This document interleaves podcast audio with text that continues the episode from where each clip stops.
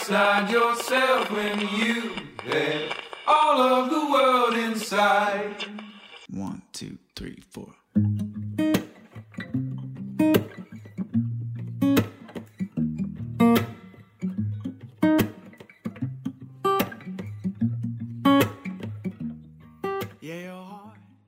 本をめぐって西へ東へ2021年7月14日水曜日本とこラジオのお時間です、えーいつもながらお相手は想定家の矢作多門と愛の手がなんと今日は外から 参加、えー岩永聡子さんですはい、こんにちは。こんにちはすみません。間に合わなかった家にと。はい。すみません。ちょっと時間調整をミスりまして。すみません。なるべく車通り少なめの住宅街歩いてるんでまあますけど。ああのなんていうかライブな感じで。ね京都はもう今日も朝からさっきもすごい土砂降りでねうん、雷もすごかったですね。ものすごいですよね怖かった。う。うんんなんか、えー昨日一昨日と僕福井の方にちょっと用事があって行ってたんですけどね。はい。うんうん。もうねその雨の感じがもものすごくて、もうずっと降ってるわけじゃないんだけど本当にゲ,、うんうんゲリラ豪雨的なやつはい。もう福井の上空だけしか降ってないみたいな 感じの ちっちゃいんだけど強力なね雨雲が来てうんもう車でちょっと怖くて止めましたね。もう前見えないぐらいで。でうん雷も落ちてるし。うん。だもうあのねそれこそ鳥取とか島根の方とかねこの間、うん。あのね浸水結構2週連続みたいのでねありましたもんね。ねえほんとこれも日本海う毎年になってきてますよね、それで。そうなんだよね。ね完全に東南アジアの気候みたいな感じですよね。え。ねでももうパッと晴れるとさめっちゃ暑くてね。え。ね夏そうそう、うん。急にムシッとしましたそうね。もしっとして、ね、もうちょっとうん重たい感じのね、今日は湿度の重い京都からお送りしてます。はい。えーちょっと最初から、えー、とこんな話題なんですが、えーこのね「えー、ほんとこラジオ」にもお出演して、えーくださった想定家の桂川淳さんがね先日5日ですねに、えー病気のため亡くなったというニュースが入りました。いやこれうん。僕ちょっとほんとびっくりして、えーうん。訃報を聞いていやもうもうほんと目の前があー真っ暗になってしまったんですけどこのねラジオに出たのは私もう全然知らなかった。うんあそうです。かうん。今さっきタモンさんから聞くまで、いやもうてっきり知ってるもんかなと思ってうんちょっとここのとこなんかあんまり情報をしっかりうん何も得てなかった。わあ、本当に僕もちょっと知り合いの悲しいですね。えー出版社の人から聞いて、うんえーってなってでもちょっとああまりにもショックだったのですぐなんかツイッターとか書けなくてで,、不法記事がね出るのを待ってましたけど。うんうん。まあ3月17日の回だったんですね。あの本当ごそう来週ですね。40回目で。うん。半年？経ってないよね、前ぐらい。うん。経ってないぐらい。経ってないぐらい、うん3ヶ月、3、4、4そうヶ月ぐらい前だ。ね。ついこの間な感じだも。うんんですよ。でね、まあ、あの時り、ね、すごい結構元気に楽しく、うん。あの、あの日の録音また聞いたりしてるんですけど、うん。楽しそうに話しててね、うんそうですよねうんこんなことになるなんてと思思いもよらずに。うんでもなんかほんと桂川さんは、まあ、僕に対してもめっちゃ優しい人だったけど、あの、うん。僕よりね、先輩の、えっと、62歳かな、うん。のはい。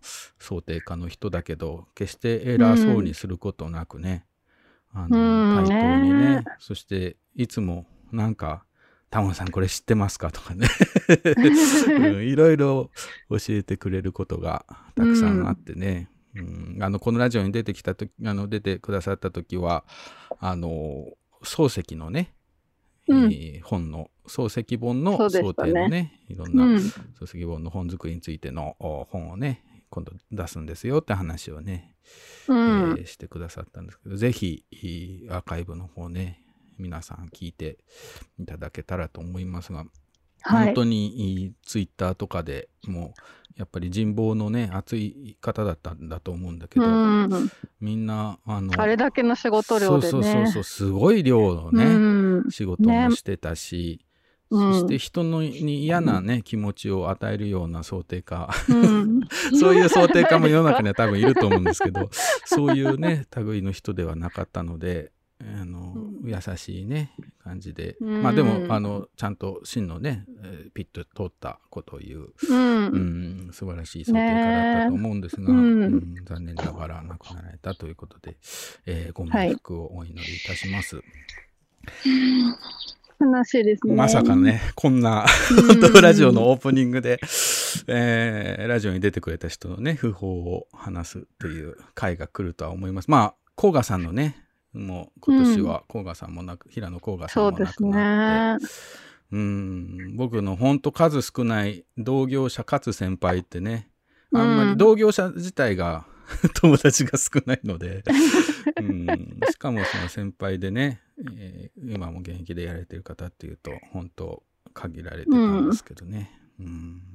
まあ春日さんのおことについてはまたね「ほんとこラジオ」でもおその都度いろいろ話していきたいと思います。なんかはい。多分編集者とか作家でもね何かしらうんうん関津川さんの、えーにに関わってるって人結構いいんじゃないかなと思う。そうですよねんまあ寮やってたので、うんうんうんえーはい。今日はですね、えーとはい前半が、あ前半も後半もなくですね一本丸ごとゲストトークです。で、はいえー今日は、えー先日、えー発売された、えーゴンドアート、インドインドの民族画というね本が、えーはい。川出消防新社から出たんですけども、うん。それの編,、えー編者編者かな？編者編著、うん。編著者である、えータッチ・ザ・ゴンドのあ川村香織さんそしてはい。編集者の竹下純子さん、この2人に、うんえートークに出てもらうとまあ出てもらうってはい録音なんですけどね、実はねうんうん。あのすでに録音したものをを今日なお流し流して、えーエンディングまた、えー生で帰ってくるという生はいには、あれかな？エンディングには家に着くかな？多分あ、はい。なんかね、うん好きそう。好きそう はい。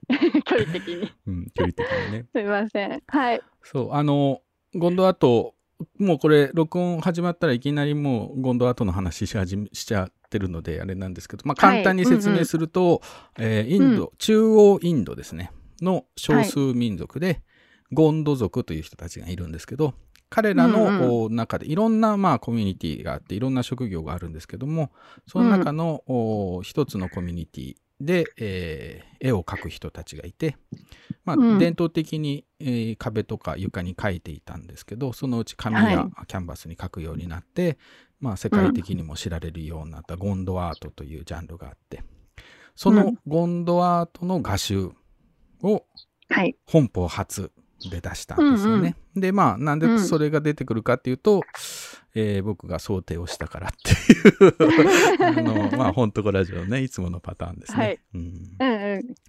あの日本だとおタラブックスといってねインドの手作り絵本で有名なタラブックスのお本「夜の木」とか「世界の始まり」あるいは「はいロンドンジャングルブック」なんてそこら辺の本は、うんうんえーみんなゴンドのね人がゴンドの画家が描いた絵の絵本ですね、だからまあゴンドって言ってもピンとこなくてもあのタラブックスのあ見たことあるなんかどっかで見たことある絵だなっていうのはあるかもしれませんね。そうですよねうんうんうん。きっと。なぜそのねこうゴンドアートというマニアックなものに、うん あの日本人のね川村さんがもうタッチ・ザ・ゴンドしたのか タッチしてったのかを、うんまあ、うん。今日はえーゆっくり聞いてみたいと思います。えー今日音楽の最初、えー1本目は、えーロッデロスマシンのクリアスカイ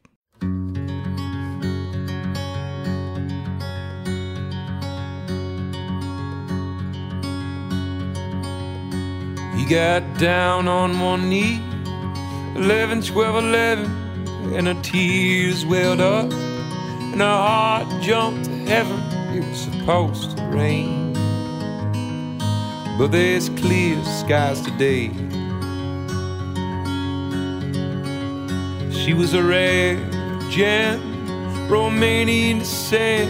He was a good man, gave her every compliment she deserved. Yeah, he treated her like a queen. He said, Come with me, my darling you beauty. Let's spend our lives together. And I love you always through every doorway. Beaches and sunshine cities, moonlight I will. Well, it couldn't have been more perfect than this. Their emotions, world in bliss, like a wave built from the center of the sea. In the evening, they came home in shock. They had spoken what they always thought was a boundless love from the start. She said, Come with me, my darling, love to be. Let's spend our lives together. And I love you always through every doorway.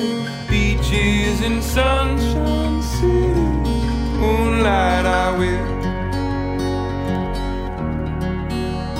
When you're gone, I will keep the fires warm.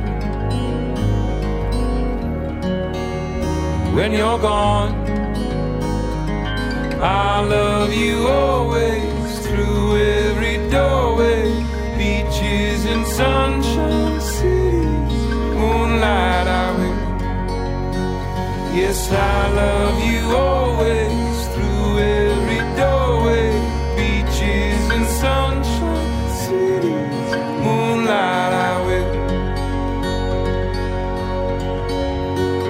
got down on one knee. 11, 12, 11, and her tears welled up, and her heart jumped to heaven. It was supposed to rain, but there's clear skies today.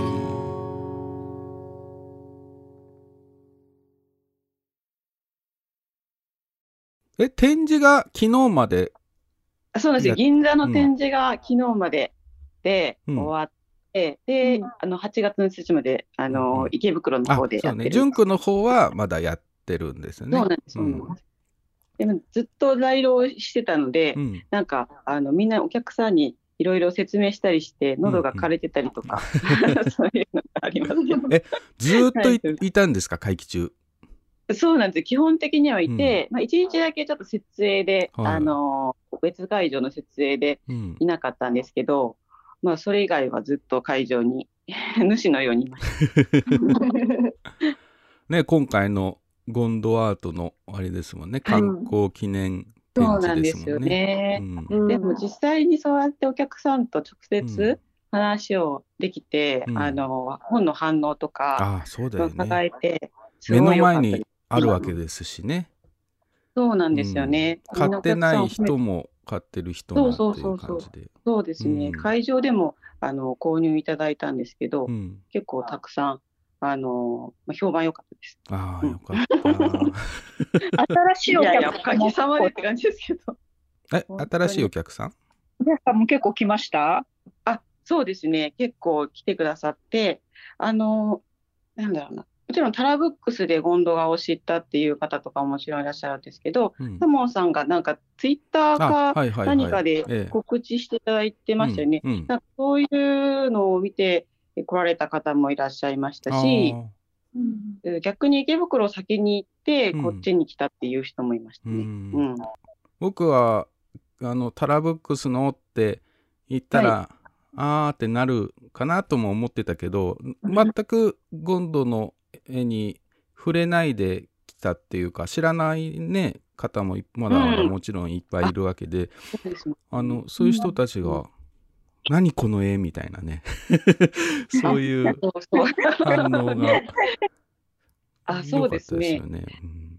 ねふらっと入ってきた人が結構ずーっと長く絵を見てくださったりとあか。していて、うんうん、まあ、今回ねこの「ゴンドアート」っていうものが本としてね出たわけですけど川村さん自体はあのタッチ・ザ・ゴンド編ってねこの本も編編著のところが タッチ・ザ・ゴンドになってるんですけど、うん。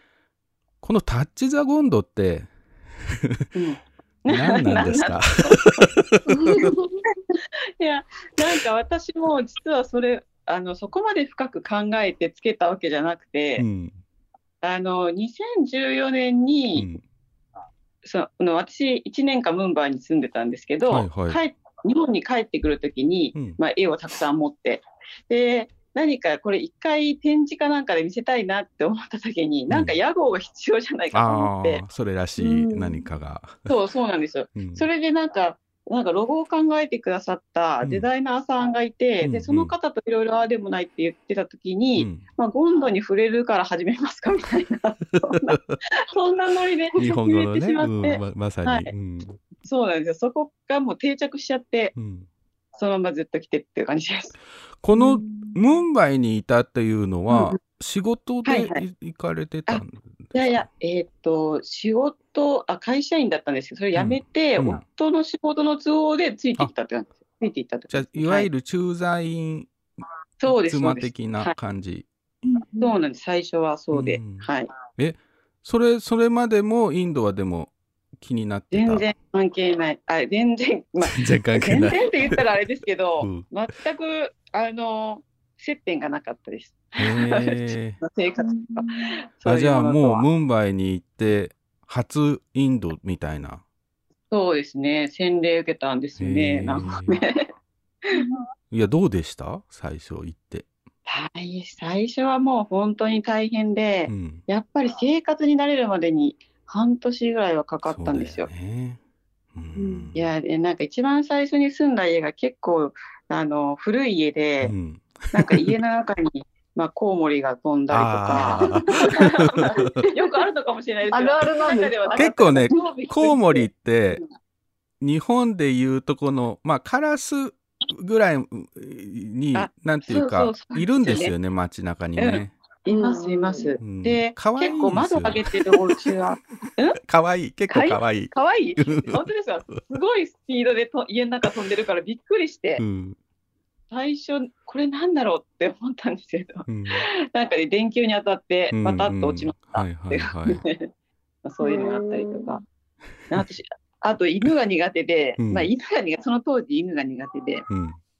やっぱりあの野良犬がすごく多かったのが怖くて、外に出られない時期が一時あったりとか、動物たちに いろいろと。そうです。今すごい動物大好きなんですけど、なんていうかな、なんかそこちょっと、ちょっとその時はね、まだ慣れてなくて、うん。いろいろ、あの怖い経験もしましたけど、うん。そういう意味で言うと。うん。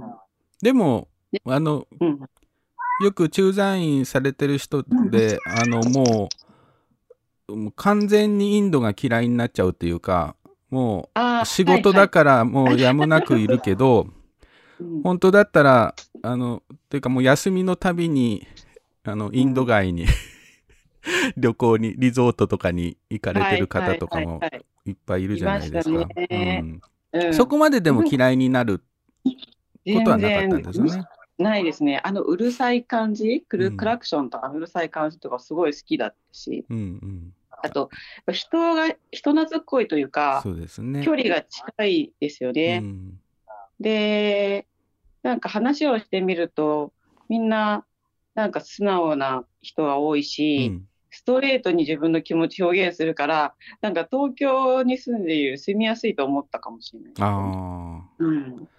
あれ？出身って大阪あでしたっけ？そうなんです、大阪で。ちょっと大阪に近いかもしれないなと思ってたんあ、ですそう。けど、あのね、これ僕いろんなとこで言ってんですけどね、うんうん大阪の人はインド人と馴染みやすいって 馴染みやすい説っていう。確かに。そうかも。うんやっぱり、あの、関西出身の人結構インド好きですもんね。結構ね、はうんやっぱはっきり言うし、うんあとなんかどこか憎めないゆるさを持っていて、ですうね。ん、でまあ必ず値段交渉するとか そうそれもありますね。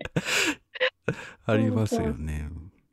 ねそえ。のでもしたたかうんだろうけど、したたかに見えない感じですあね。確かにそうですね。うんう。ん、スッとはい人の懐に入ってくるそう感っていそうう、ね上手ですよあねり。ますよね。はい。そのインド生活の中でこのゴンドアートにもで出会った最初の。あ、そうです、そうです。んどこで知ったんですか？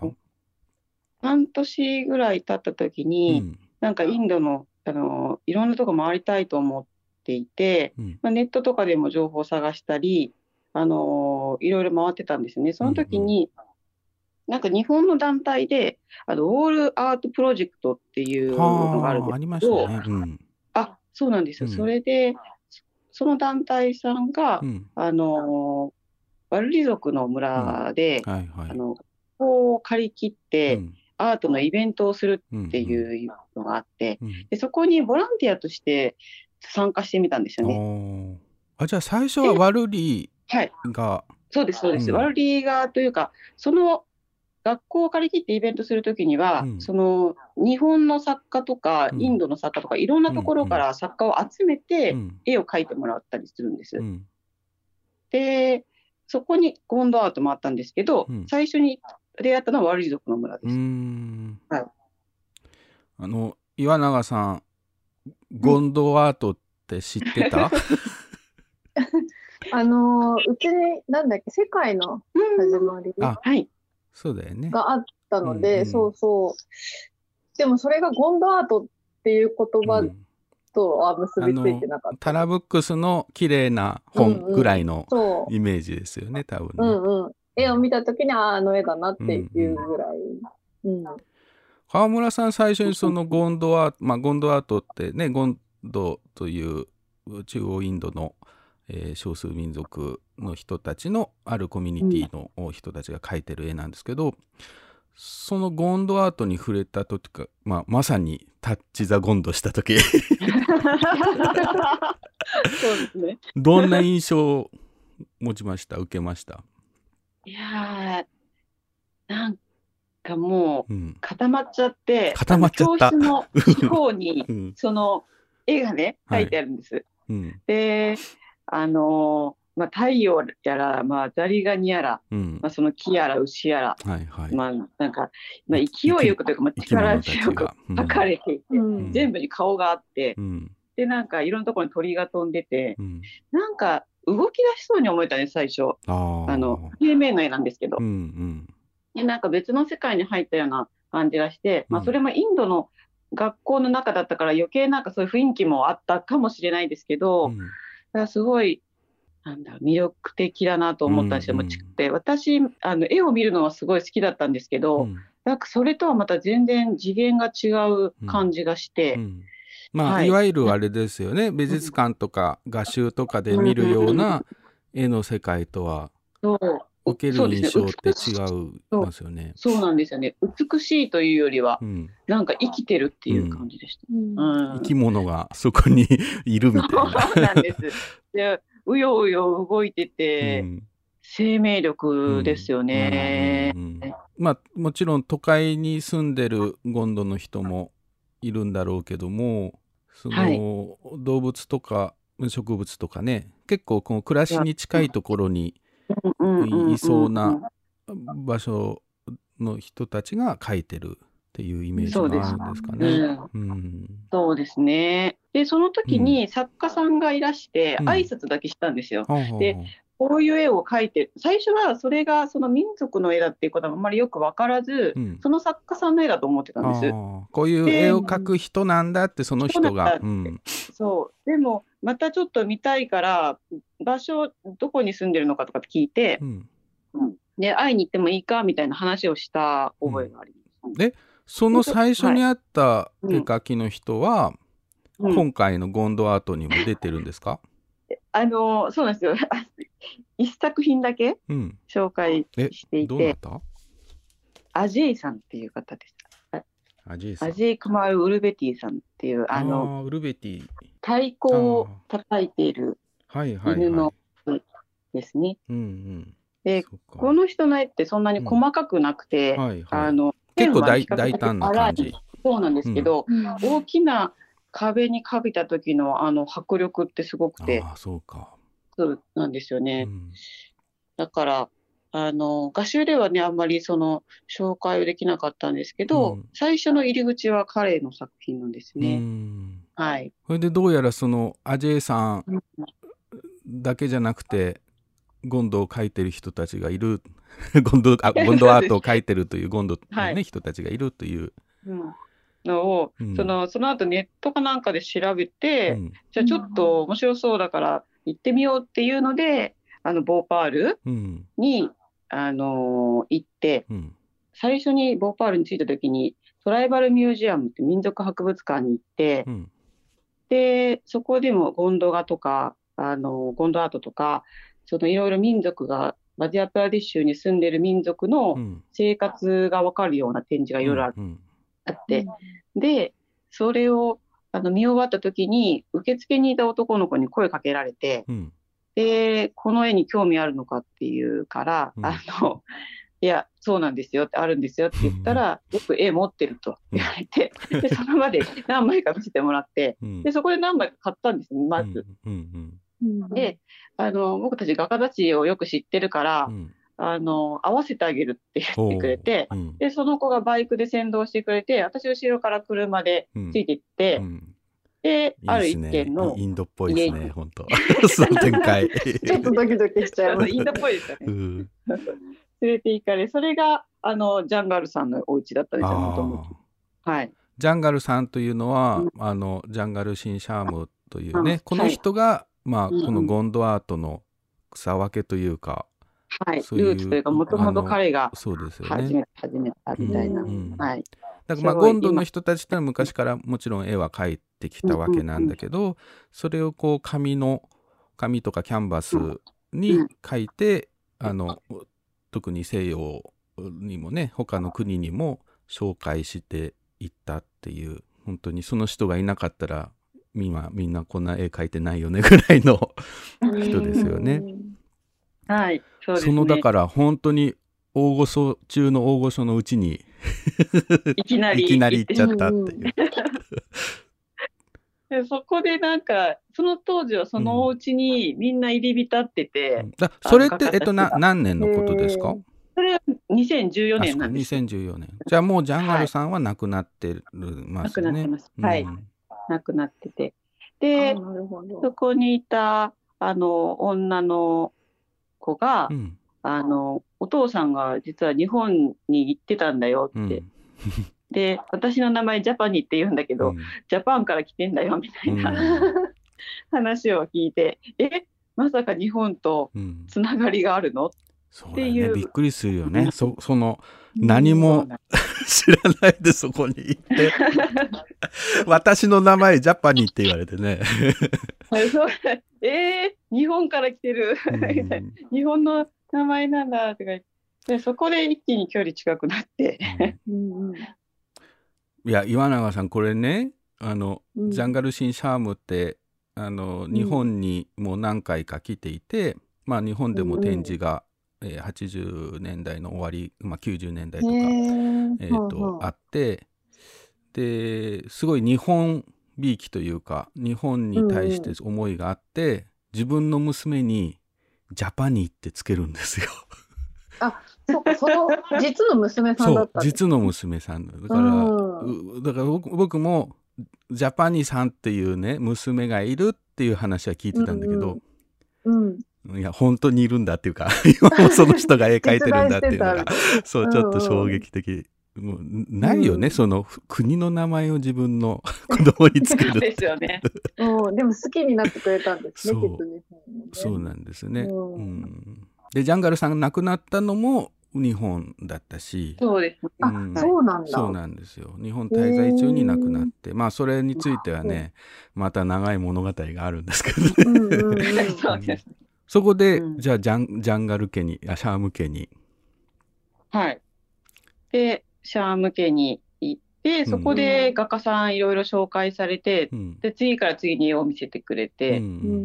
これって民族の絵なんだみたいな感じで改めて思い、まあネットでは大体調べてましたけど、本当にこういう絵を描いてる人がいるんだっていうので、で、何回、あの、まあ、そこから何回か通って絵を集め、まあ、自分のためにですけど、うん。面白いなと思うんって、うん。で、ムンバイに帰っては、それを額装して、家に飾って、うん。でもあっという間になんか家がいっぱいになっちゃって、家がもうゴンドミュージアムみたいにそうなっちゃって。なんですよ。あれ？ってなって、で、なんか、そのムンバイにいる友達とかにも見せたりはしてましたけど、うん。うん。で、その時になんか日本に帰るっていう話が出てきて、うん。私としては3年ぐらいいるつもりだったんですけど、えもう帰るの？みたいな、そうなんですよ。でも多分私すごいインドにまだ未練があって、うん。いや、うんインドにまた来たいよと思ったことも、うん。多分立ちだこの立ち上げのきっかけにはなってると思うんですけど、うん。ちょっとそのかあの、はい、心残りというか、心残りですね、そうですね。で、Facebook とかでゴンドガをちょっと見せたりすると、うん。あ面白いっていう反応が、まあ、返ってきたり、うん。こんな絵があるんだと。なんかインドの絵っていうと宗教がやっぱりイメージすはいる人がその当時多くて。そ、れこそガネーシャとかあシバみたい女神様の絵とかね、そういうカレー屋さんに飾ってあるようなね。そう。なのでこんな絵があるんだっていうので、うん。まあ、結構反応が面白くて。うん。で、それで帰ってきた時に、あのーじゃあちょっと紹介してみようかと思って、うん。半年ぐらいで準備してう、ん。で、2014年に自由学科で最初の展示会をやったのがうん。全てのスタートです。はい。そのそれまでそういう何か絵の展示をするとかイベントごとをするってことはやられてきたんですか、いやいや、私は全く違う仕事をしていて、うん、あの、市場調査というか、社会調査とか、なんかそういうことはなりわいで今も。い真や、真面目なんですよ。すごい真面目な仕事して。でいや、ゴンドアートが。が不真面目な仕事だとは言いませんが。そうですよね。でもだいぶ畑の違うところに、もううんうん。自分の本当に興味と興味と、これをみんなに見せたいっていう気持ちだけで。い。や、そうですね。あとはちょっと陶芸やってて、陶芸あで作品を作ってうん。展示するっていうのは一回やってて、うん。多分陶芸をやった時のがのその先生がもともと画廊を運営してた人で,、うん。でそこでなんかいろんな話を聞いててうん。絵をやるって面白そうだなって多分それもちょっと背景にあったかもしれないです。うん。うん。でもまあ経験としてはそんなはい、はじほぼ全然初めてないです。のね、うん。ことですもんね。そうなんです。アートに携わるのはそんうん。ないです。でもそこで展示して結構お客さんは面白がってくれて、面白がってくれて、うん。でたくさん来てくれて、なんか、あの、これもっと見たいってやっぱりね、うん。言ってもらって、うん。じゃあまあ、ちょっと本格的にやりますかから始まったんで、なんか、もう流れですよね。背中 押されたというか。でもうそういう風になっちゃったっていう。あと、うんやっぱり画家とかも、うんなんか日本で紹介してほしいって、うんすごい言ってて、あの当時。はいはい。うんそう。で、まあ、画家たちもうんもちろん協力してくれるし、うんで、絵もたくさんあるうし、んで、見せないで私が持ってるのももったいないじゃないですか。うんうんそうですよね。うん。うんそれで、そこから年2回ぐらいインドに行って、うんで、絵をたくさん持って帰ってうん展示するっていうのを続けてきたんですよね。これだから結局あのまあさっきねジャンガルさん家行ってそこからいろんな作家をね紹介してもらったっていう話が出てきたけどまあ大体あの家族というか親戚だったりあ、そうです、あそうです。するわけですよねみんな。はいほ大体シャーム系が中心になってますね。うんううんうんそのジャンガルさんが、その自分が有名になった後に、うんその同じパルダンゴンドのその民族の人たちにもうん絵を描いて、それで生計を立てられるようになってもらいたいと。うんまあ、願って自分でそういうジャンガールカラムっていう、まあ、学校みたいなものを作って、うん。で親族にまあ中心に教えていってそこから広がっているので、やっぱりあのシャームという名前がついている人が一番、うん。まあ、中心ですよね。うん。うん。はい。他のまね、あの、ビャームとかウルベティとか言われるけど、うんうんうんそれ、それらもみんなあれですもんね。あの、子供だっ。たり、あの、はい夫婦で書いてたりとかね。そうですねうんジャンガール・シンシャムのでも登園なんですよね、みそうなんんな。ですよね一回その家系図ね。そう、その家系図をね、今回入れるか入れまいかみたいな話あったんだけど。よねそうなんだ。あれ、すごい大変だったんですけど。そう、あ、の、東京のね、池の上に、リープダンっていう、ううんうんうん。あの安倍桜子さんといううそれこそ権堂とかその地域のフィールドワークとかもされてた、すごい面白い人がいるんですけど彼女の、おギャラリーで僕は初めてタッチ・ザ・ゴンドっていうか川村さんとお会いしたんだけど、はい。その時ジゃャンガルシンジャンガルシンシャームとその家族たちみたいな展示でしたよね。あ、そうですね。で。そこでね、はい。その家系図がうんうん。あの川村さんがすごい作っそれやっぱり前職が効いてたのかな。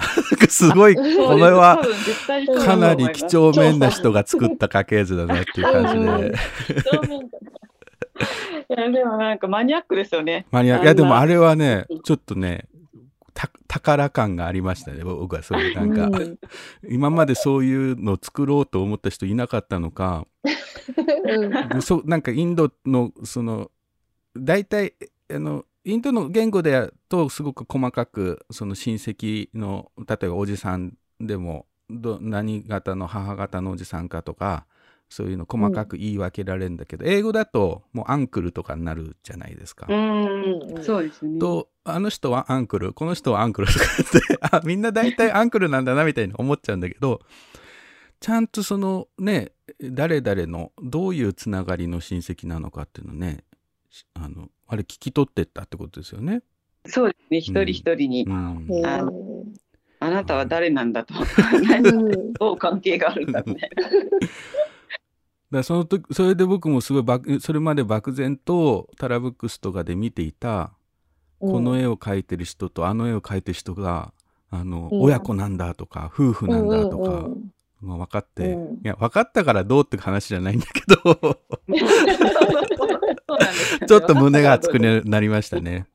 うんうん。うん。そのゴンドゴンドアートってこれねあえてそのゴンドアートっていうね言葉を使ってるけどゴンドの人たちのあるコミュニティある家族うん。を中心として、絵という産業が 誕生したっていうかそれまで絵を描かなかった人も絵を描きあの、うん。絵を売ってそれで暮らすようになるみたいな。ちょっと面白い状態ですよね。面白いですね。うん。他の民族型はちょっと多分違うんだろうなと思うんですけど、そこら辺が。でもやっぱりジャンガールさんの功績はすごく大きくて。う、ん、うん、ジャンガールさんがいなかったらそういうこともできなかったっよね。てね、うん、多分それは村の人もみんな思ってて、うん。村にはだからジャンガールさんの、うん。ね、銅像が立立ってね。はい。うん。あのーそうですよ。7月の頭にあの、うん。ジャンガールさんの命日があったんですけど、うんうんまあ、そこで、ね、あの毎年本当は村でお祭りというか、あのーお祈りするんですよね、うんジャンガールさんの日は。でそれ今でもまだね、うん尊敬されている存在だったりします。うんううんん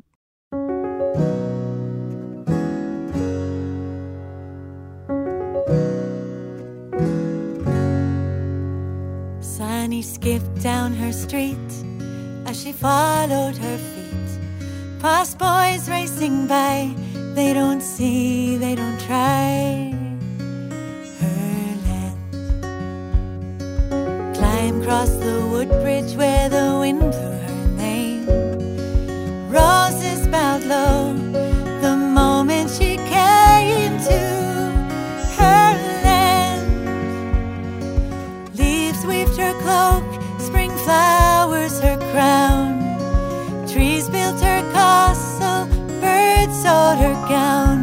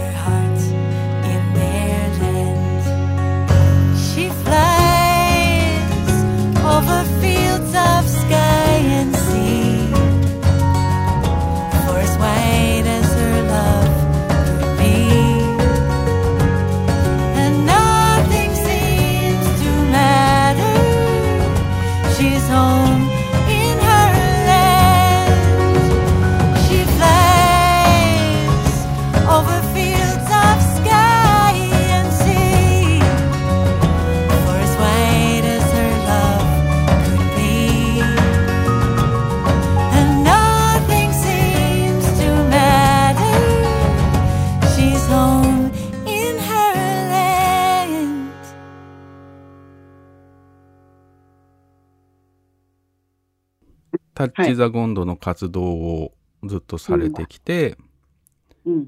はいで。画集をいつか作りたいみたいな思ってたんですか、そうですね。うんなんか、あの、私も、あの、あの、副業というか、うん一応その仕事を別に持っているのもあってう、ん基本なんか東京でしか展示会があんまりできてなかったんですよ。東京近郊でしか。うんうんなかなかそういうチャンスも、なんかタイミングも合わなかったりうんでできてなくて、うん。そそうすると、絵を見たいっていう人結構多くて連絡いただくんですけど、うん。すいません、東京でしかやってなくてっていう話になっちゃう。で、なんかわざわざ本当に地方から東京に来てくださる方もいて、うん。これはちょっとなと思ってたんですよ。うん。で、やっぱり本って、その、広がるじゃないですか。そうで。すね。は運べるしね、運べるし、うん。その利点ってものすごいあるなと思っていて、うん。うん。で、あの、ボンドアートって、絵そのものの力があるので、多分本にした時に面白いんじゃないかとも思っていて、うん。うん。と2019年の4月に、うん。あの、純子さんのところに、あの企画を持っていったんです。うんあの今日ずっと今沈黙してますけど。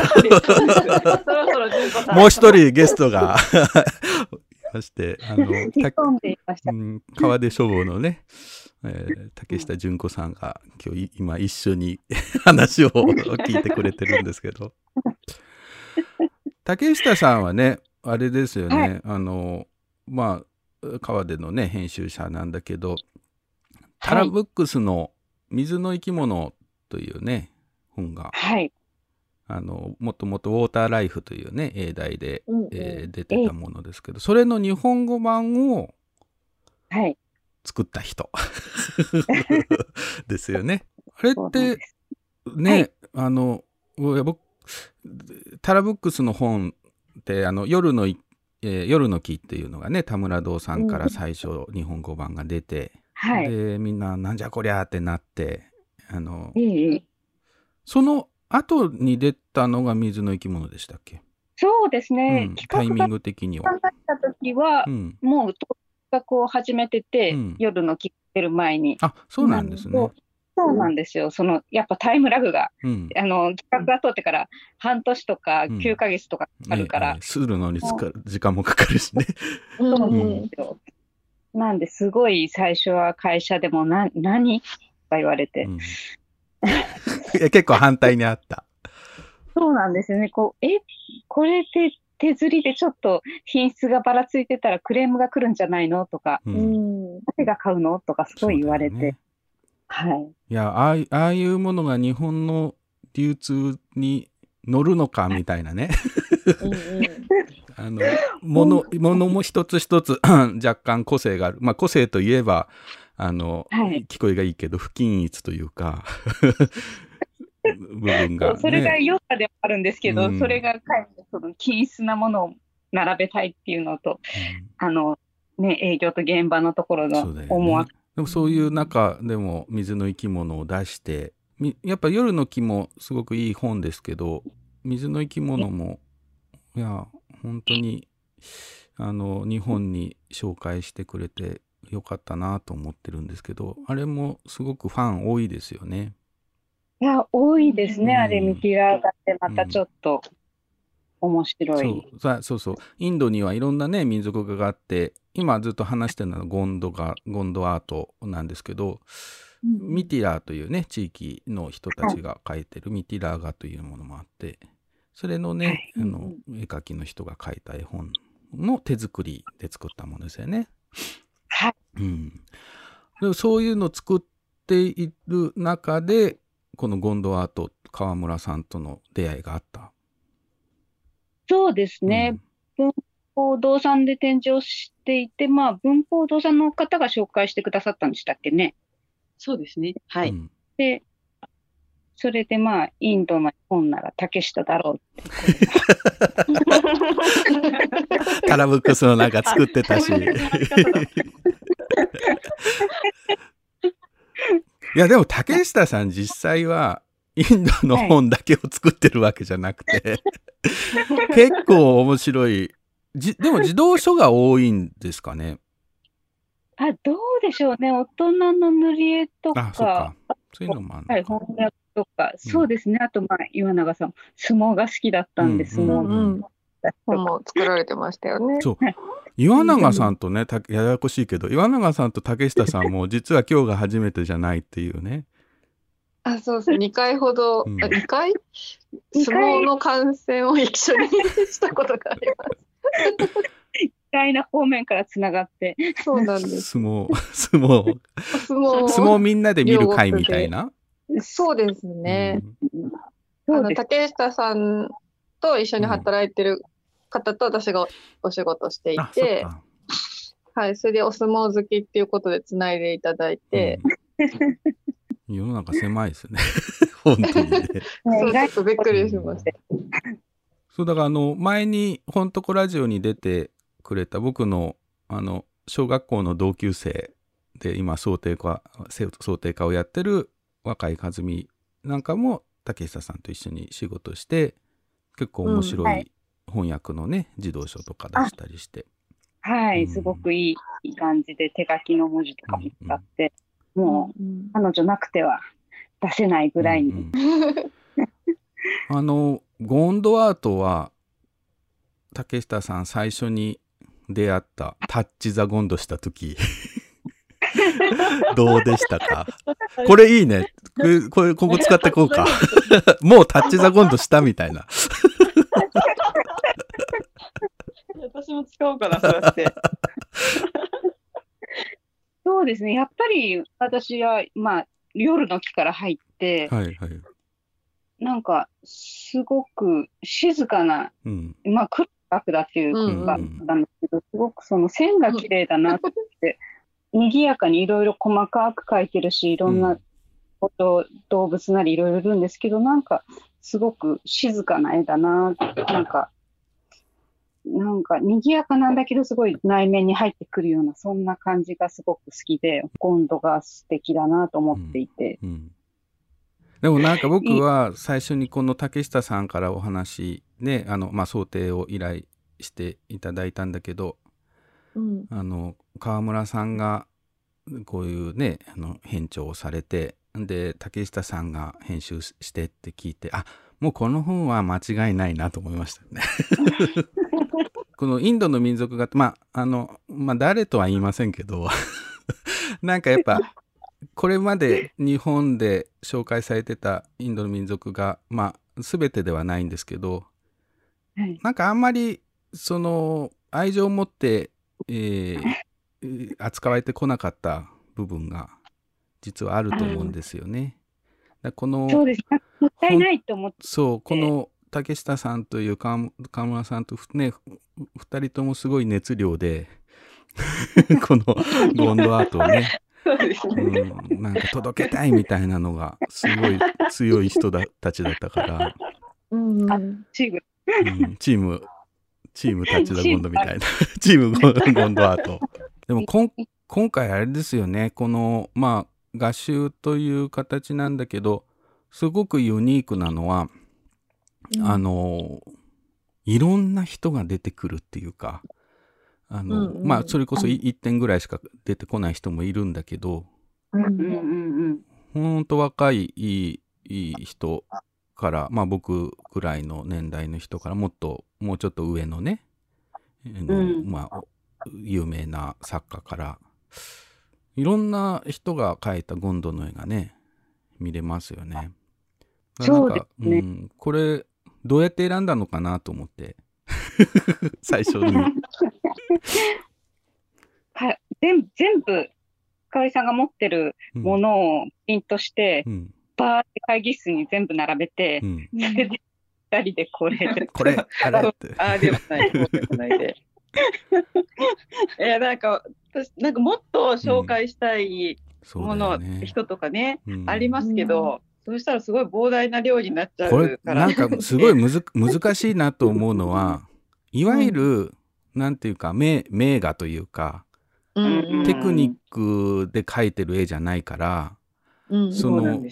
見極めがすごい難しいというか、なんかこれ、そうなんちょっと変な感じだ、絵としては変な感じだけど、味わいあるよねっていう絵もいっぱいありますよね。はい。なんか気になるっていうのがすごい。ありますよね。で、全部は全部、その可愛らしいにまとまらないし、そうだね。うん。うんそうです。でやっぱり村のその、そのなんていうかね、伝統みたいなのも、うんちょっと伝えたいので、うん不思議な絵とかも混ぜなきゃいけない。うんちょっと怖い感じの絵とかね。うん。そこの見極めは結構難しかったですよね。うんそうですね。本当どうしようみたいな、ちょっと入れ替えて。だから本当可愛いのから怖いのからちょっとぬるっとした ちょっと妖怪っぽい感じ もあり、うん、まあ真面目にねその村の様子がこうつぶさにわかるような絵もあるし、いやこれ本当あの自分が想定したかいういういうのもなんだけどあのお得な本ですよ。本当に、でも、あの、すごく本のその作りのところはもう皆さん今回も、あー。あの、展示会では褒めてくださってて、はいはい。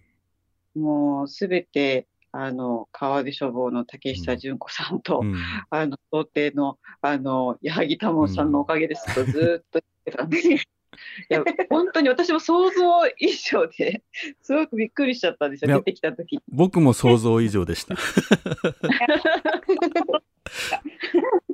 やちょっと僕びっくりしたのはこのあの今回ねコデックス層ってあの背を、えー表紙でくるまないこうパカッとね、180度開くタイプのそう造本にしてるんだけど、うんそのまあ、コデックス層もいろんなやり方があってこう、うん。ソフトカバーのコデックス層からハードカバーのコデックスがいろいろあるんですけど、うん。あの竹下さんが僕が言うんじゃなくて竹下さんがこのうん。このコデックス層がいいと思うんですけどって言ったやつがおそらく一番高い 制作費の高いあの、表4って本の後ろ側だけが表紙にくっついてて。ううん。ん。表紙をパカッと開けると何というかな。まあ箱ではないけど表紙の中に、えーうんうん。ポコンとほ本文というかね。あのせもちろん背も見えるし、えーだから一番後ろだけがくっついて挟まってるような感じですよね。で独特のくっついてないんですよね。う背がくっついてないんですよね。うん。それをやるっていうからえ？やるそれめっちゃ高くなっちゃうんじゃないですかって言ってうん。想定家の方が心配するっていうね。私、でもこれ良かったですね。よかっこのた。本当にこれよかった。うん本当、最後の最後まで出てきたときに、うん本当、見本した瞬間に本当嬉しく思いました。うんやっぱですよね。サモアさんのこの白い箔のところもかっこいあ表紙のね。うんうんい。はい。なんかクラフトディオストレスっていうちょっとエンボスのがこう効いたあのクラフト紙があるんだけど、そこに白インクでね、の白押しで、うんえっ、とおタイトルを吸ってるんですけどちょっとそのあれですよねシルクスクリーンっぽいっていうか、うんこうインはいクが乗ってる感じがね、ありますよね。うんうん。そう自画自賛もう自画自賛ラジオですからこれ 中をね閉じ糸がオレンジですごい綺麗ですよね。うんかわいいですよね。いやーこれはね、これで、えっ、と、いくらだっけ？安いんだよね。安いんです3600よ円。3600円ですよ。うん。ありえない。どうや、どうやってこれ作ったんだろうと思う。いやー 結構ね、大きい、あの、半径も大きいし、紙もしっかりしてて、うんフルカラーでね。うんで、この変わった造本。どういう魔法うんね。結構まあまた社内で 戦ったんじゃないかと思いますけど だんだんもう、話し飼いにされて。話がいされてもうしょうがないって 竹下さんはい。とまああのまだねゴンドアートの本をね見てない人もいっぱいいると思うんだけど、はい。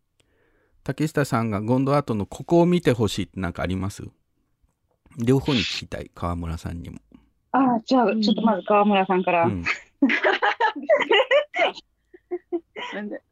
そうですね。なんか、あの、やっぱり発想の豊かさうんみたいなところをちょっと着目してもらえると嬉しいかもしれないです。うんなんか、例えば、あの、木を描いてくださいとかって言われたときに、まあ、私たちが普通に思い浮かぶのって、まっすぐの棒があって、はい。上に葉っぱが生い茂ってみたいな想的像するそうそうそうです。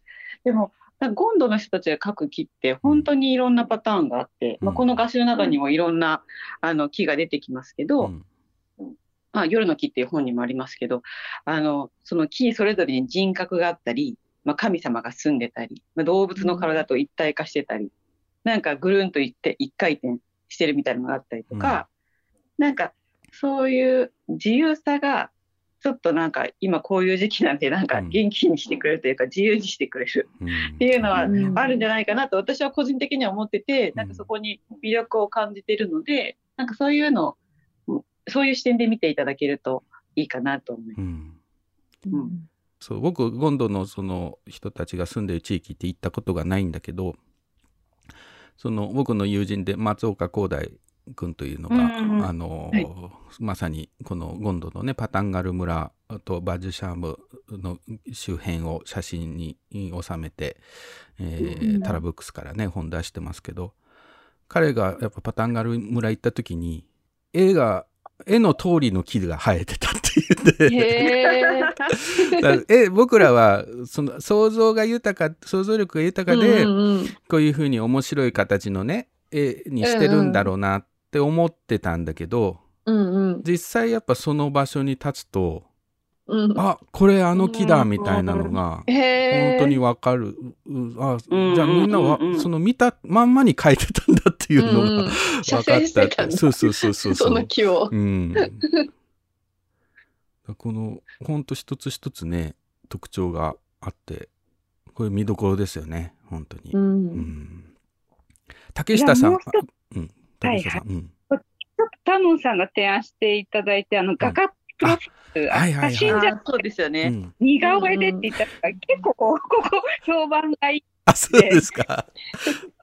ぽいんですよね、それぞれのやっぱ特徴。描き方も人それぞれで、こう、うん。ボンド画風にれば、ちょっとデッサン風に描いてる人もいれば、うん。すごいちょっとその感じの人もいれば、うん。そうですね。これ似てるんですかね、本人に結構。いや、それが、あの、似てないんですよね。あれ、なんか、そうイケメンに描いてるわけでもないというか、ななんか素朴画みたいなものであの、その人の雰囲気みたいなのはあのもちろんタッチにあるんだけど似てるか似てないかといえば似てないんですね。似てない。し多分ね、初めて描くと思うんですよ、自分の自画像なんて。ね。はあ、そうか。だから、鏡見て一生懸命描いたんだろうそのね 一生懸命感が出てんですよ。それがすごくいいんですよね。そう、意外とこのページすごい結構ちゃう。面白い。ぜひここも見てほしい。巻末のねあの作家のプロフィールというか紹介のページがあって、うんそこにここにね登場する十数人これもでも本当このページ見るたびに思い出すけど あのまさかの画像がスマホの写メで スマホで撮った写真で送られてくるっていう。全部？いやそうですね、全部そうですね。WhatsApp っていうアプリでねうん、やり取りしているので、うん。みんな、あの、写真、書いたものを写真撮って、書いたよって。でまたねみんな室内で撮ってんだろうけどうんうん暗いんですよ。写真の上がりが。そうなんですよでね。ノイズも乗ってるしいや、うんこれ参ったなと思ってうんうん。なんかインドの街ってまあ例えばボーパールぐらいだったら、絶対スキャンできるお店あるんですよ。あの、うんうんうんコピー屋さんみたいなところで、はい。だからお願いだからスキャンしてと思ったんだけどうんうん。結局でもスキャンはされずこの写真しかありませんという。まあでもスマホでよかったですね。ああガラケーじゃなく前だって。たらだって、う。ん、ガラケーとかだったら、そうですよね。まあでもね、がガラケー並みにやばい感じの写真もありましたよ。うん、そこをね、ちょっとテクニックで、うん。えのカバーして。素晴らしい。まあそこら辺もね、見どころですけどね。うん。あのーゲストの人たちにみんなに、えー、と近頃読んでピンときた本っていうのを紹介してもらってるんですけど川村さん近頃読んでピンときた本近頃、あの、なんか忙しくて全然読めてなくて、実は。はいはい、で、あのーまあ、ちょっとこの本を作ってる時うに、んちょうどなんか、あの、うーん、長崎に行きたいなと思っうて、ん、長で、崎紹介された本があって、うん。まあ長崎ブラブラ節って中西礼さん。と直木賞を取った、うん。その本の、まあ、中に、その歌をね、こう、昔の長崎に点在している歌を、うん。こう、あの芸者さんと研究者の人が集めていくっていう、はい、まあ、それがちょっと自分のやってる活動にやや近いなと思あって、ー。でこの本をピックアップしたんですけど、うん。あの、長崎弁でねうん、これ書かれてて、うん、私ちょっと喋れないので、朗読はちょっとと思って。えちょっとでも長崎の人が聞いたらなんじゃこりゃっていうイントネーションになると思うけど大阪出身 インド経由あの標準語でちょっと読んで読めませんいいですか？じゃあ。うん。えーっと、あれかな、どっから読もうかな。じゃあ、あの、ちょっといいですか、長いかもしれない。はいはいはいその、愛八の言葉にしきりにうなずいていた子は、なあ愛八としみじみとした口調で言った。そうやって生まれた歌が幾十幾百と長崎の町や村に眠っている。それを探しに行くとたい、おいとうちは。歌は眠らせたまま死なせてはいかん。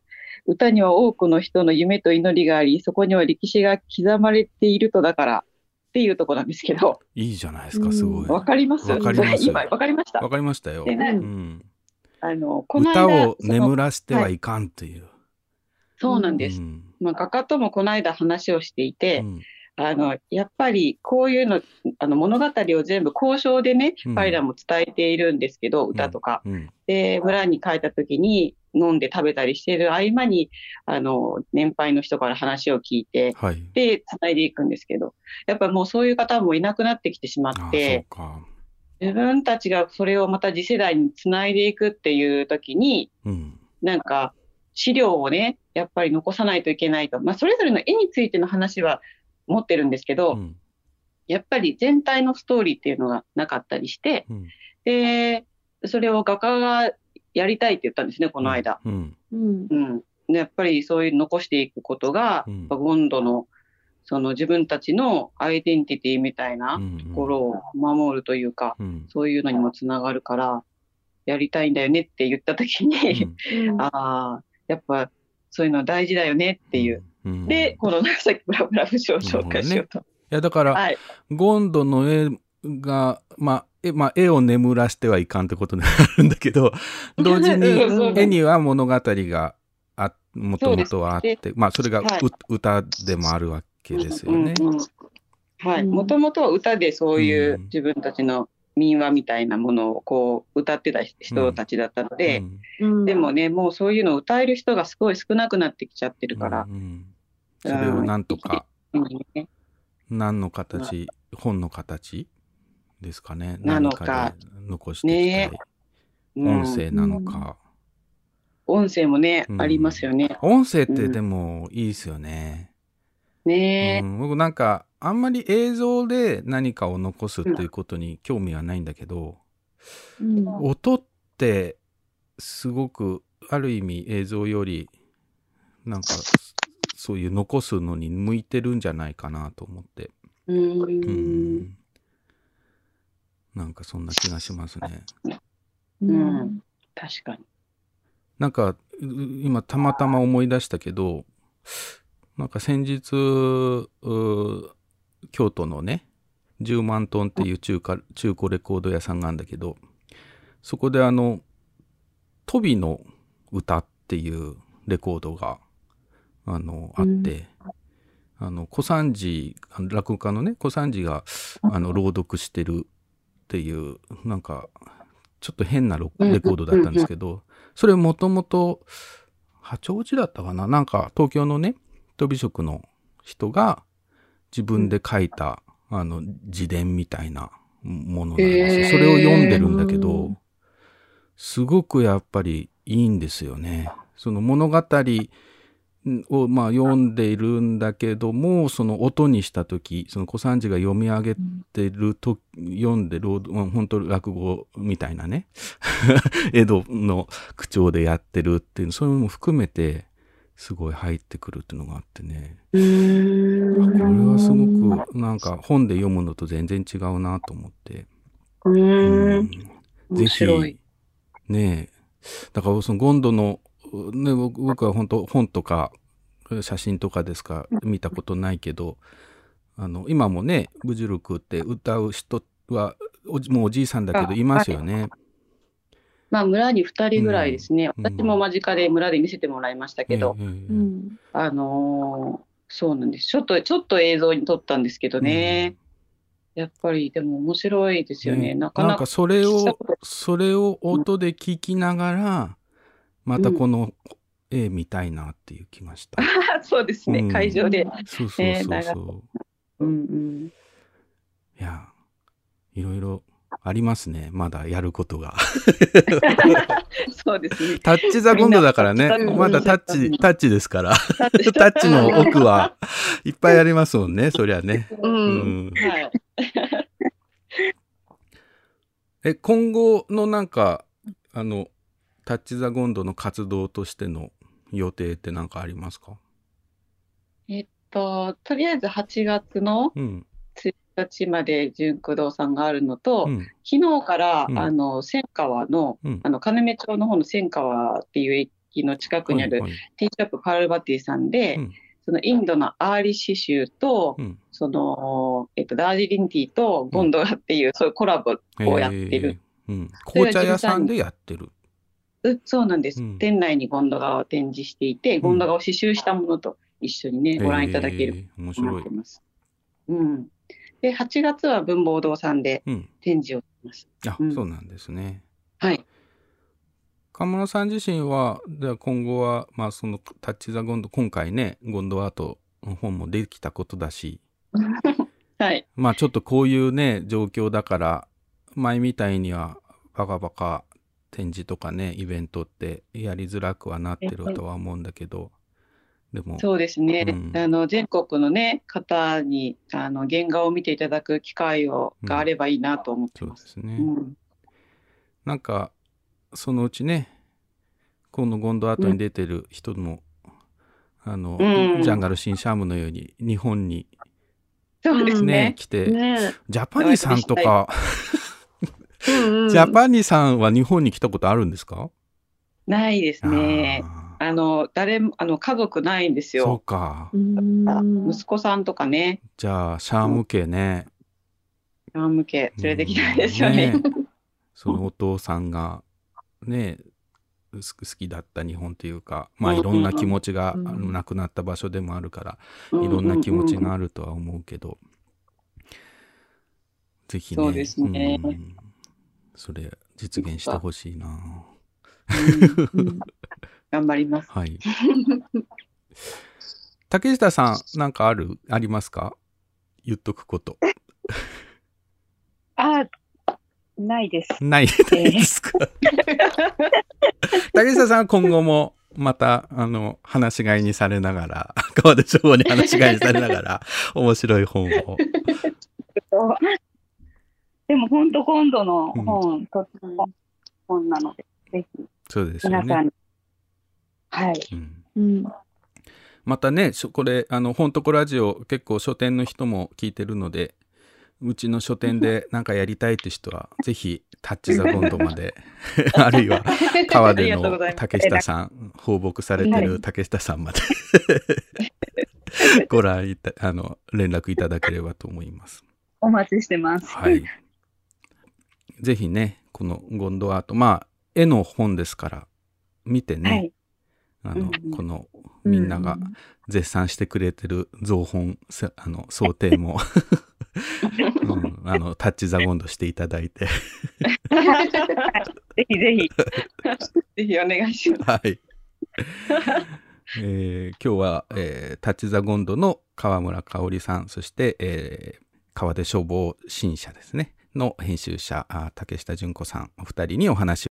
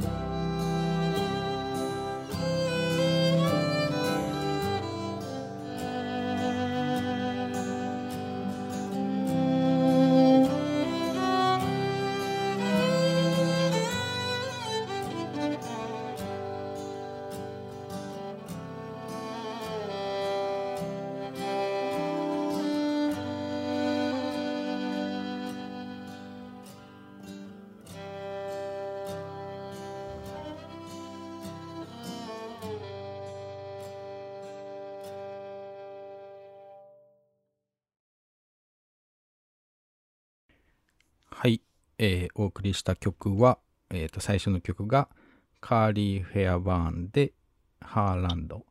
そして今お聴きいただいたのがブルーミングセラーでワイルドワードでした。あのー最後の方にさ僕が、うん。あの思い出したんだけどとか言ってあの、はい。トビの歌ね。うんうんうん、三治が朗読して、はいはい。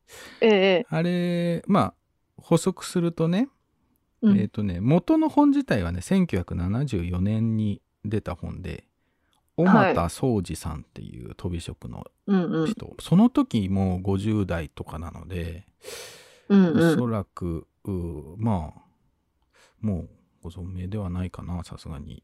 わかんないけど。わかんないですね。うん。うん。あのまあ、結構だからそのトビの歌で扱う、あの話されてることはもうかなり前の話なんだけど、うん。うん、でそのトビの歌を柳家小三治が小三治師匠が朗読してるというね、はい。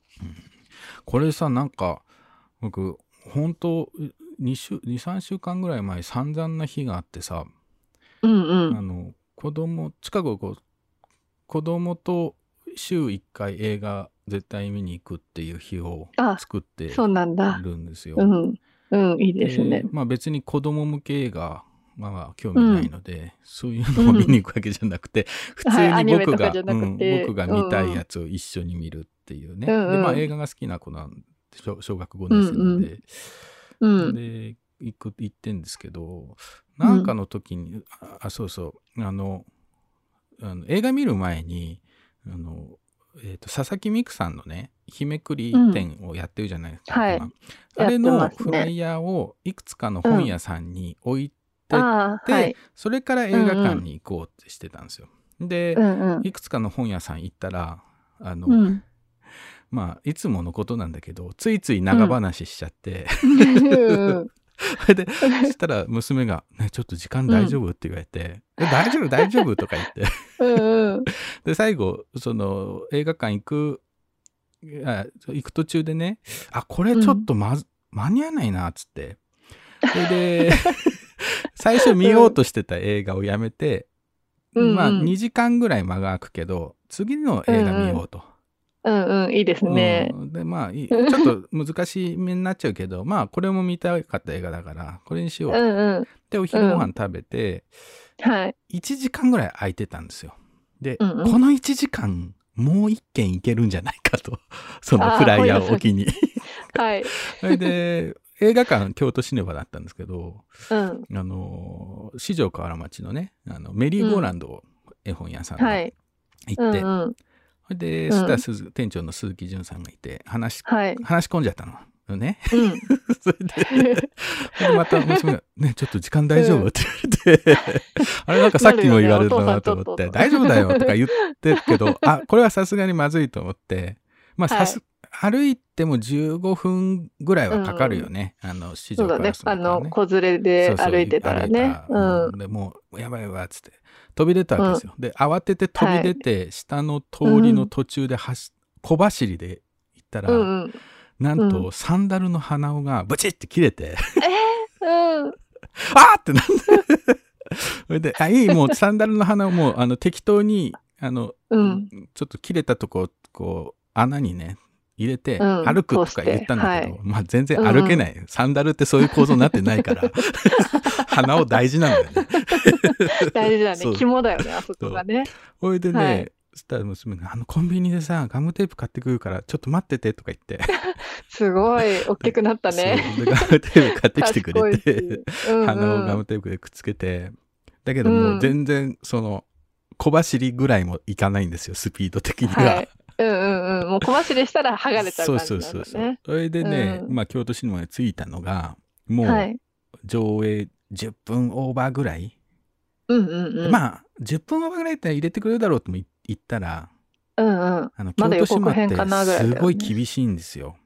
あ、もそうなんだ上映。時間を過ぎたら、何人も入れないって閉めちゃういう、の？そう、ドアが固く閉ざされて。そっかそっか。それでもう、それ無視して入ろうとしたら、もうすぐ 飛んできて。してってどういうこと？劇場の人が飛んで、お客様っつって、だもう、うあのん。当館は始まったら、うん。もううん。入れる入場できないってなってるんですって言われ 注意されちゃったて。そう。え、じゃあ、あの、他の回で見ますって言ったら、いや、さらに。本日うんもうこの、うんこれが最後の回ですから、できません、振り替えもできませんって言われて。でうんまあそこをなんとかみたいなのをうん10分ぐらいやったんだけど、もう全然ダメで、結構揉めたね。結構燃えた。はい。ね、本当は僕僕らうんこの前の回にね、見に来ようと思ったんですよみたいな。そ知れを遅らせて、でも途中で事故があってとか言ってね。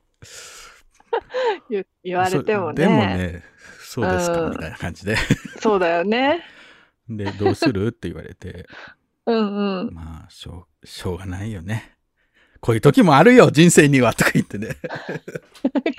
完全にタモンさんだけのせいなんだけどね。そうそうそう。完全にね、うん僕が話し込まずに、焦ってサンダルの鼻を切らなければよかったそうだね。で、うん、まあまあでも、まあちょっとね、もうこういう日、なんか、どどうする？サンダル買う？とか言われたんだけど、もうこういう日は、優しい。もう、うん、あの、サンダル買いに行ってもいいものないし、もううん早く帰った方がいいよって うんうん。そうだね。でじゃあまあちょっとコーヒーだけ飲んで帰ろうと。はい。うんうん。でも、いうんコーヒー飲むなら、ついでに、うん。うん 一軒だけフライヤー置いてもいいって それがもうそもそものそうそうそう、に。懲りない、懲りないんです。さらに。懲りない大人だから。うんそれうん。でね、あの、10万トンアーロンとこってね、あの、うん、はい。えーし京都市役所近くの、うん。古本、ねうん古はい本中古レコード、ほほほ座のメンバーの一人、梶さんがね、うんやってるお店行って、あ、梶さんうん久しぶりとか言って、で、うんしばらく話して、うん。いや、今日これこれこうでね、うん。散々だったんですよって、まあ今一連の話をしたら梶さんが、はいうん。それめっちゃええ話ですやんみたいな感じで、うんうんうん。あの人そういう人だからこううん。あのええ話ですよみたいな話になって、よかっうんうん。たよかったみたいな。慰められて、うん。その心は？まあだからそういうふうに話せるうだからいいんじゃないっていう、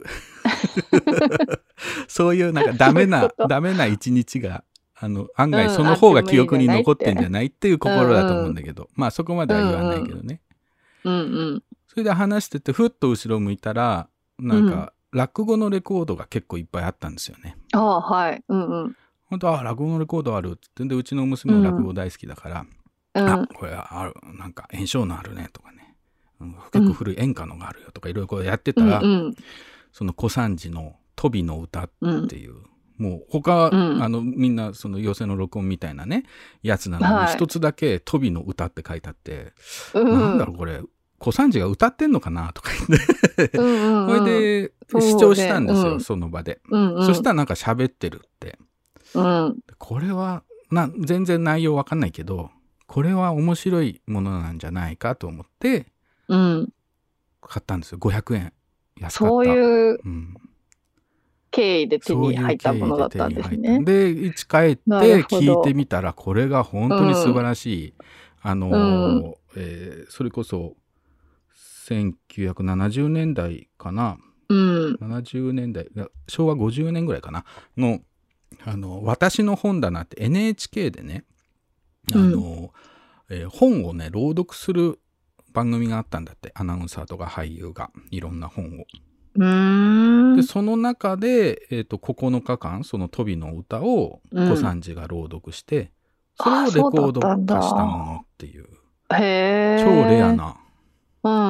源その回だけがレコード化された。そうそうそうまあ他にももしかするとあったのかもしれないけどで小三治もずっと自分では、そのじあの落語をね寄席の録音とかはレコードにしたくないって言ってたらしくてただうんうんこの、あの「トビの歌」っていうねこの飛び職の人が書いた本を朗読したもの、これはレコードにしたいって言ってたらしいのねだからなんか小三治もすごい気に入っていて、うんうんうん。そのラジオ番組をきっかけにその書いた飛びの人にもあったしあのその後あの寄席でね独演会とかでうん同じこのトビの歌を朗読することが年に1、2回あったとか言って。へえ、気に入ってたんだ。そう。うんそれが。ね、すごく良かったんですよ。そうですね。まなんか最終的にそこで出会えたってそなんいううのはで。すよ。うん、映画見てたらねうん、多分。映画見てたら、あの、サンダルの鼻緒がね、切れなかった切れてなけれら、ば。うん、普通に映画を見てたし、あの、本屋さんと話し込まなければ、多分、うんうん。そこにはたどり着かなかったと思うんだけど、確かにね、うん。すごい、最終的にはめっちゃいい話ですね。ね、そうでしょ？うん、うん、いい話だっそう。ただ。からそれが、ふとね、うんうん。このうん。川村さんと話してた時のあの、長崎ブラブラ節の、うん。お歌を眠らせたまま死なせてはいかんっていうね、うあん。の朗読してくれたけど、そこで、うん。あそうだ、あの話をしようと。繋がったんだ。う繋がったうんまあこの橋本義雄の本をそれからね、僕何冊もあの古本で買って読んでるんですけどね。あ、そうなんですね。うんすごいうんうん面白いですよ。まあ、とにかく下手にに。書きなさいっていう、あの、橋本義雄っていうのはその、トビのね、歌のはい。人が支持してた、あはしあのうんうんは八王子のデモクラシー運動家なんですけど、ずっおと、うあの、本も出してるんだ、たくさん。そうそうそう、普段着って言ってね、うん普通の人こそが、うんあの、普段喋ってる文章で本を書くべきだって言って、うん。そういう運動をね、長年されてた人へがいて、え。うん。うん、それはもう、本当こラジオ的には、うんうんうん目標の一つなので、もうあらゆる人たちうんうんが話をね、ここでしていくっていう、あのね、うんうん話を眠らせたまま死なせてはいかんという ことですよね。うんうん。なので、まあちょっと橋本義についてはね、またね、特集します。あ、はい。特集会をはい。特集会を。特集楽しみです会というか、まあ何かしらラジオにします。うんうんはいはい。という、ちょっと話長くなったな。えー告知。はい。えー先ほどね、あの、録音の中で、えー川村さんが、紅茶屋さんとコラボレーションして、今度アート展やってるんですみたいな話をあったと思うんですけど、あれは昨日終わってしまったようです。録音して。配信す。る前に終わってしまったという、すいません。はいあのなので、うんもう今言ってもないかと思いますので、気をつけてください。ただ、えーと今開催中で8月1日まで、えーはい8月1日日曜日日曜日まで、純駆堂お池袋本店9階ギャラリーで、えーゴンドアートの観光記念展ですね、が開催されています。で、これは原画の展示とともに、まあ、関連書、あるいはグッズなどもうんいろいろポストカードとか、ここで買うとね、ポストカードくれるみたいですね。ゴンドアートの足を。おーうんへえ。っていうのがあ良いります。ですねうんはい。あの、まあ、ゴンドアート展8月1日までぜひ行ってみてください。はい。えーそして、えー引き続き、うんえー今、えー開催中はで8月1日まで、これも8月1日までだね、マヤルカ古書はい京都マヤルカ古書店で佐々木美久さん、日めくりと私展が開催中です。ただなんかね、うん。マヤルカさんがこの間の日曜日ね、僕、うんちょっと展示一部手直しと追加があって行って、ええ。でなんかやってる間にゴロゴロゴロって雷がさ鳴り始めて、うんうん。あ、はいはいなんかはい。雷鳴ってんなと思ってちょっともう適、あのまあやった作業を終えたんでもうすぐ帰りますって帰ったんですよ、うん。そしたらどうやらその後何かが起きたらしくて、その嵐でそのお店の窓ガラスがめちゃめちゃに割れてしまったというので、出る。そんなこと、突風かなんかですかね。あと結構ね横殴りのものすごい嵐だったんですよ。うんうん。で、しばらく。うん、あの外出れないぐらいのわーってなったんですよね。なんかもしかするとうんうん。何かが飛んできて、うん、あ割れちゃったのそうかなで、なんか、うん。ガラス工事がちょっと先になるみたいで、今週もまだ、そうんお休みをしてるみたいです。なんとか週末までにはね、復活させたいなんていうふうにツイートで書かれてたけど、なので、ああ、そうですか。ちょっとね、日めくり店も、どうなうん。るかって感じなんですけど、週末ね、もし、まゆるかさん空いてたら、ぜひ、えーそうですね行ってみてください。はい。えー同じく7月22日祝日に、えー佐々木美久さんとお矢作多門のワークショップ、本作りワークショップ、マスクが本になっちゃったが1時から、えー、経文社コテージ、一条辞典の経文社コテージであります。これは、えっ、と、はい本作りワークショップなんですけど、子供も大人うんうも参加 OK っていうね。えーはいお面であり、本であり、本であり、お面であるっていうね。ね、多分、言葉で言われてもちょっと、ううん、ん、多分ね、見ても、謎なあーとはならない。うん、そうだね。もってなる感じの、うんうん ちょっと新しい形の本をね、はい。えーうんうん。廃材などを使ったり、いい絵を描いたりしながら作ってみたいなという、えー未知なる、まあやっぱワークショップは未知なるものをやらないと、うん。やってる方が面白くないから、うんうんうんと思ってますけどね、えーそちらも引き続き、えー参加者募集してますので、えー大人、子供問わず、ぜひ、えー興味ある方は、えー予約してみてください。はい。そして今日はいろいろ、えーと前回ね、伝えるはずが伝え忘れたんですけど、例の、うんうん。本とこラジオへのお手紙。あの、はいリアルお手紙で。です普通おた。うんうんあの、まあ、随時メールでは、あの、お手紙を、お便り募集はしてるんですが、うんうん。えー普通のハガキなども受け付けることになりました。はい。えーうんうん京都の、えー体験ブックセンターですね。えーはいで、えー、本とこラジオ宛てという感じで、えーうん。えー普通のお手紙も受け付けることになりまして、まあ、あの定期的に、えー体験ブックセンターの鳥居さんが一乗寺のうちに来て、鳥居便が、うんうん。あの、はお届けしてくれると。そううんお届けしてくれるということになってますので、うんえーうん。これさ、一応さ、住所メモってみたんだけど、これ、うんうん。京都の人でも書き、書けない。この音声で聞いて書けないんあじゃないかなと思って、うんうん。京都市上京区大宮通り、はい。佐原木町上がる菱屋町818ってもうさ、ああ、佐原木町とか町菱屋町とかね。そうですね。なので、あの、これ聞いてお手紙出してくれるっていう方は、えーうん。体験ブックセンターでもう検索すると、あの Google がすぐ住所を教えてくれますから、はい。素そちらに晴らしいですね。えー本とかえーラジオ宛てで、えーお手紙いただければ、えー必ず読みます。そして、はい。えー、本とこラジオ特製オリジナルステッカーをプレゼントとはい。いうことになっ楽てますしので、み。はい。えーぜひ振るって、えー普通のお手紙、うんうん。